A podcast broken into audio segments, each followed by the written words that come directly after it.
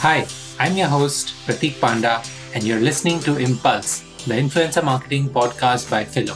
Here, we talk to the best and brightest in influencer marketing to help answer all your questions from finding the right influencers to making sure you have the best influencer marketing strategy. So let's get started.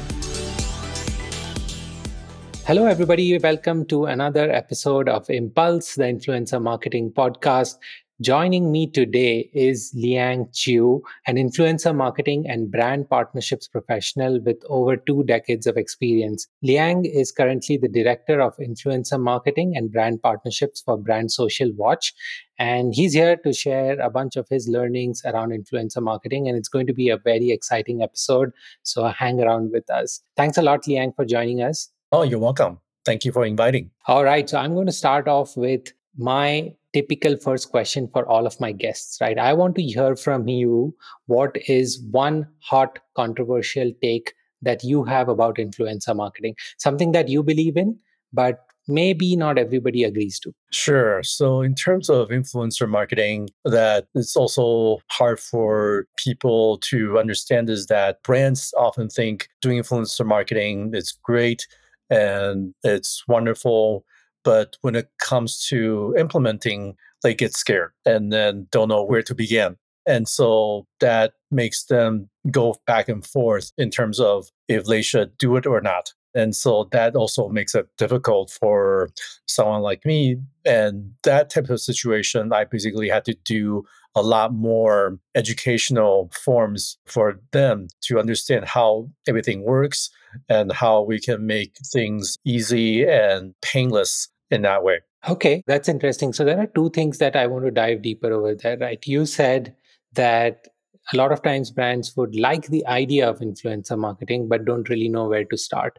So, according to you, where should they start? If they've figured that, hey, influencer marketing sounds like an exciting thing, everybody's talking about it, looks like we should do it. So, where do we start? Yeah. So, one thing that they should start is to identify their product what type of target audience they're trying to reach and um, what type of budget they want to allocate for the influencer program. And of course, there's a perception that influencers typically collaborate on a pay per post capacity. So that scares people off because if that's the case, the influencer campaign, the cost can go sky high.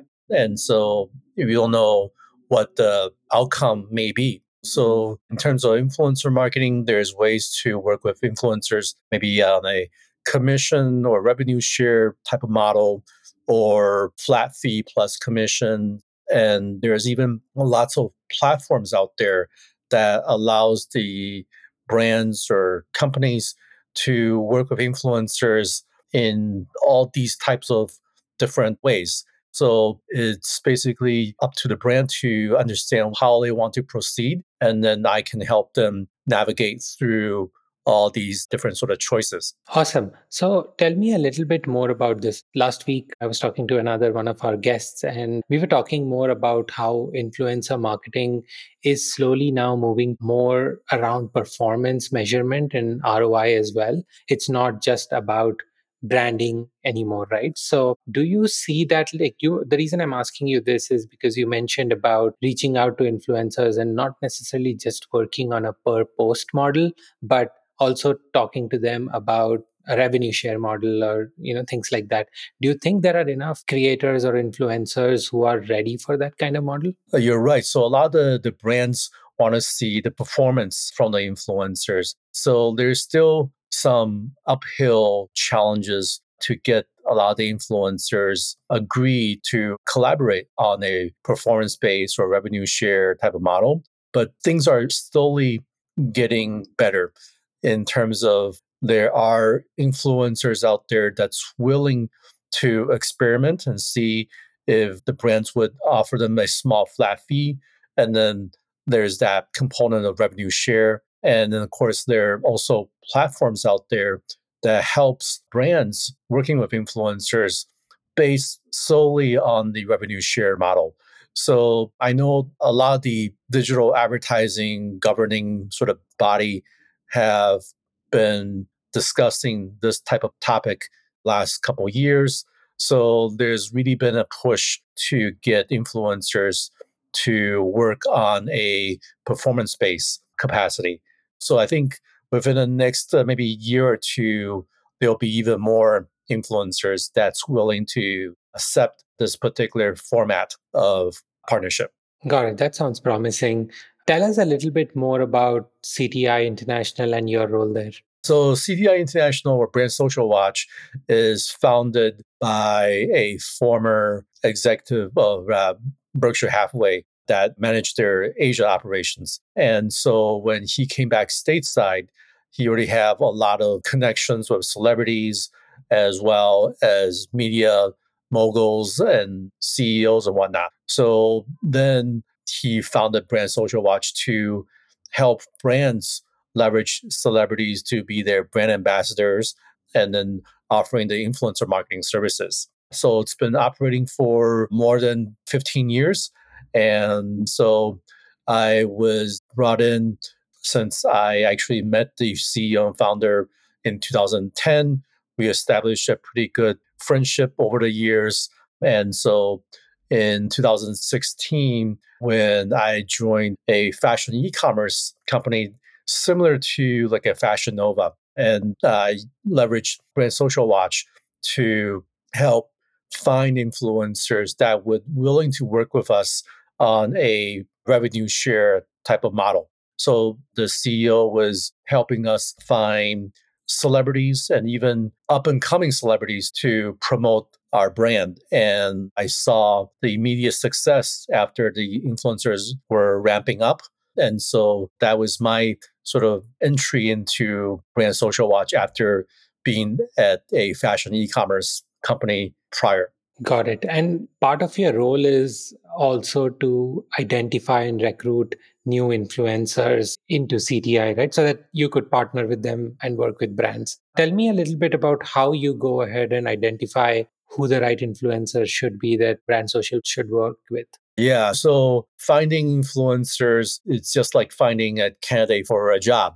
So first, I would scour through the Instagram or YouTube or TikTok, whichever platform these influencers are on. And I would look at their insights and analytics to see how are their engagements, their reach, and their authenticity, and do a lot of vetting to see if their followers are real or not, and then reach out to some of the brands that they worked with in the past and and see basically like getting some of the reference checks to see how they work and whatnot. So this is basically the process I would go through to find influencers for us to work with. Awesome. And is this fairly manual, the whole research part, or do you have some tools to help make it easier for you?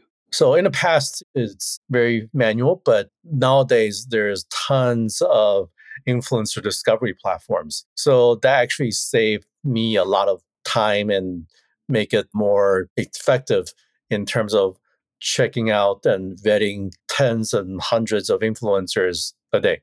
Got it. And how do you evaluate the credibility and authenticity of an influencer? You talked about the authenticity part where you spend some time to evaluate the authenticity and the credibility of the influencer.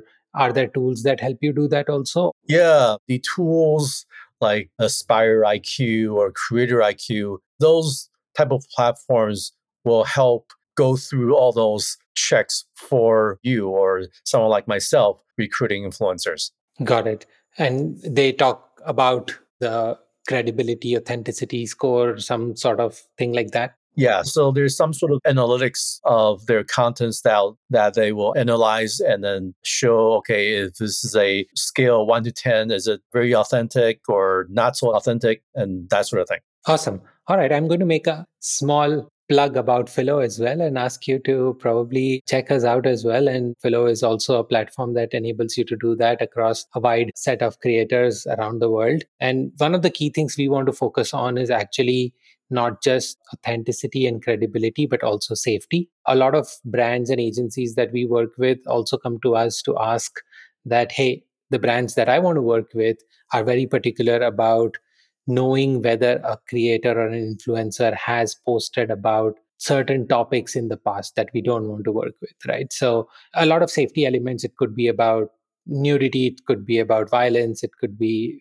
a variety of different topics, right? And that's hard manual work to do to first identify the right influencers who have all the metrics that you want and then go back. How long do you go back right? Do you see posts from the last 2 months 3 months 6 months 10 years right? So we help brands do that as well. So just a gentle plug there. But let's go back to influencer recruitment. What has been one of the most challenging things for you as far as influencer recruitment is concerned? And can you share some anecdotes around how you do this job really well the recruiting part is not too hard the part that's challenging is always helping the influencers matching with the brand. Sometimes the brand have a specific budget in mind in terms of pay per post or how much they want to spend per influencer. The ones that are flexible is great to work with. And the ones that are very firm on their rate, those are the ones that can be challenging. So it's always a balancing act how you can make the influencers happy and make the brand side happy as well. Okay, awesome. Let's talk about China, right? So, the influencer marketing market in China is pretty big. It's far ahead as far as if you compare it with North America. And I think a large part of that is also because e commerce is a large percentage of retail shopping in China compared to the US, where US, Canada, both, I think the e commerce percentage is still pretty small as far as the total retail sales is concerned. What are some observations that you have made with respect to influencer marketing in China that you think could also be some good learning for folks who are starting into influencer marketing in North America? Yeah. So, in terms of e commerce or influencers in China, is that China with influencer marketing is mostly doing the live stream selling. So, it's almost like influencer guided sales. And that has been working very well for the China market. And so I have seen some of the companies here in the US is starting to emulate that. So with the live stream selling that's starting to be doing here in the US is still a bit of a uphill sort of challenge because a lot of the influencers here in the US or in the West are not uh, accustomed to long hours of live stream in front of the camera maybe 10, 15 minutes is the max. So the live stream, a lot of influencers in the West are only accustomed to the short form video live streaming on TikTok. And of course, in China, they are not using all the different platforms that the West is using, like Instagram, YouTube, and whatnot. So that makes it very interesting and different when trying to promote to consumers in China. You basically had to use their own very geo focused platform in China, maybe like WeChat or Weibo, to reach out to consumers and influencers through those platforms. You talked a little bit about the whole live selling, that concept, which is very popular in China. I read a statistic from 2021, and there's the Singles Day shopping that happens, right? So, for all of our listeners who don't know what Singles Day is, Liang, can you tell how big Singles Day is? Yeah, Singles Day is like the Black Friday of China. That's like the single day where everything's on sale through all the e-commerce sites like Alibaba. Yeah, and I read a statistic about Singles Day from October 2021 where two influencers, Li Jiaqi and Viya, uh, together on a live selling platform sold $3 billion worth of products on a single day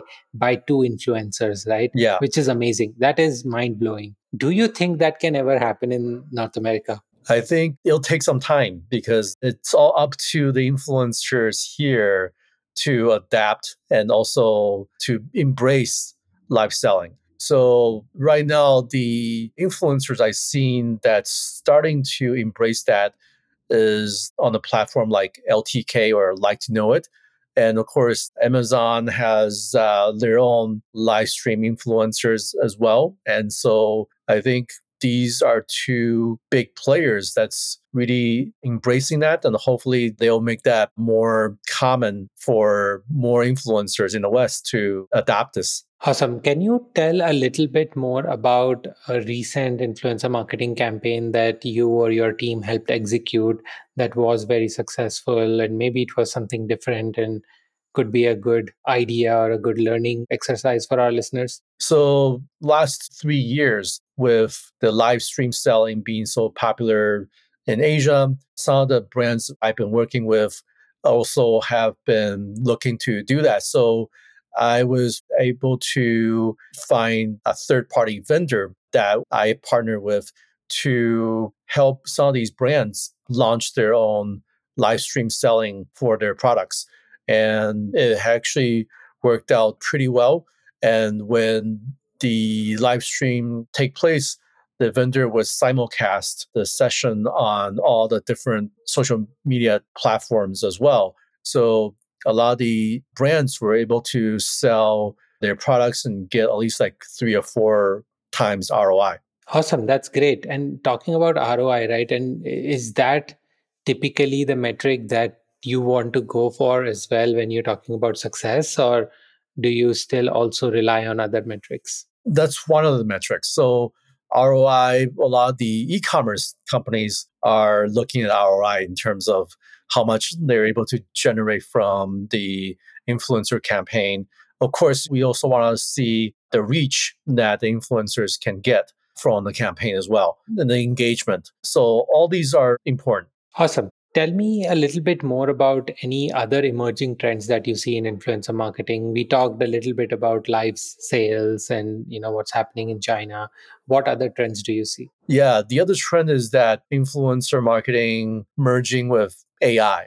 So there are definitely platforms and companies out there that leverage AI to help identify what are some of the popular products or trends that the consumers are looking for.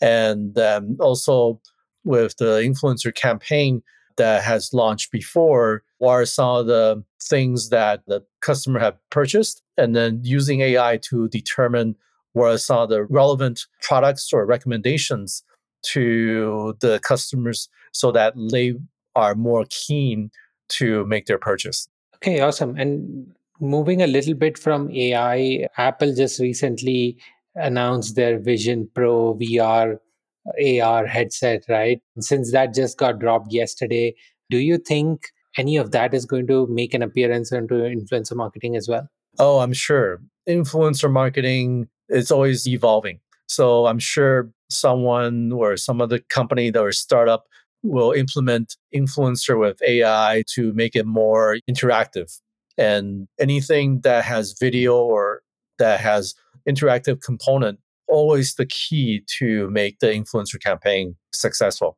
All right awesome. One fun question for you. If you were to take out some influencer for lunch who would that person be and why I would say Charli D'Amelio would be one because uh, she has been pretty good in terms of growing her follower base. And also, her and her family are all influencers and they launched their own, like, guess, the very first influencer VC fund. So that's a, quite a journey. So, talking about influencer VC funds, right? I've seen that a lot of companies also who are in the creator economy space have created some sort of small creator funds. How important do you think that this is for the whole ecosystem to grow? It seems like an obvious thing, but do you see money actually get into the hands of creators, or is this more of a branding exercise for companies? I think that will allow the creators to thrive in a growing space. And then, of course, for the creator economy to grow even more. And so that's a huge sort of uncharted territory for more growth. Got it. So, Liang, any last comments or advice for anyone who's new to influencer marketing as a brand or as a marketer and you know is just getting started with influencer marketing? What are some tips and advice you'd want to give? Well, there's definitely a lot of good blogs and information online to learn about influencer marketing. And so there's the Influencer Marketing Hub website and Social Media Examiner. These are sort of good sources to start with. And then there's definitely a lot of influencer marketing sort of conferences, a trade show throughout the year. So all those are good sources to start and to get familiarized how to navigate through the complicated area of influencer marketing to make it simplified. Awesome, Liang. Thanks a lot. That was very helpful. Anything else that you would want to share with our listeners? Otherwise, I had a great time chatting with you. I think I am good. I'm also uh, enjoyed our conversation today. Awesome. It was great, Liang. Thank you so much for taking out time. It was great chatting with you. And there's lots of nuggets of information in our conversation that I'm sure a lot of our audience will find helpful. All right. Thank you. Impulse, the influencer marketing podcast, is brought to you by Phyllo. Phyllo is the easiest way to get access to authenticated creator data from hundreds of different platforms. To know more about Phyllo, visit getphyllo.com. That's get P-H-Y-L-L-O.com. Also, make sure to search for Influencer Marketing Podcast in Apple Podcasts, Spotify, Google Podcasts, or any of your favorite podcast listening platforms. And don't forget to click subscribe so you don't miss out on any future episodes. On behalf of the team here at Phyllo, thank you so much for listening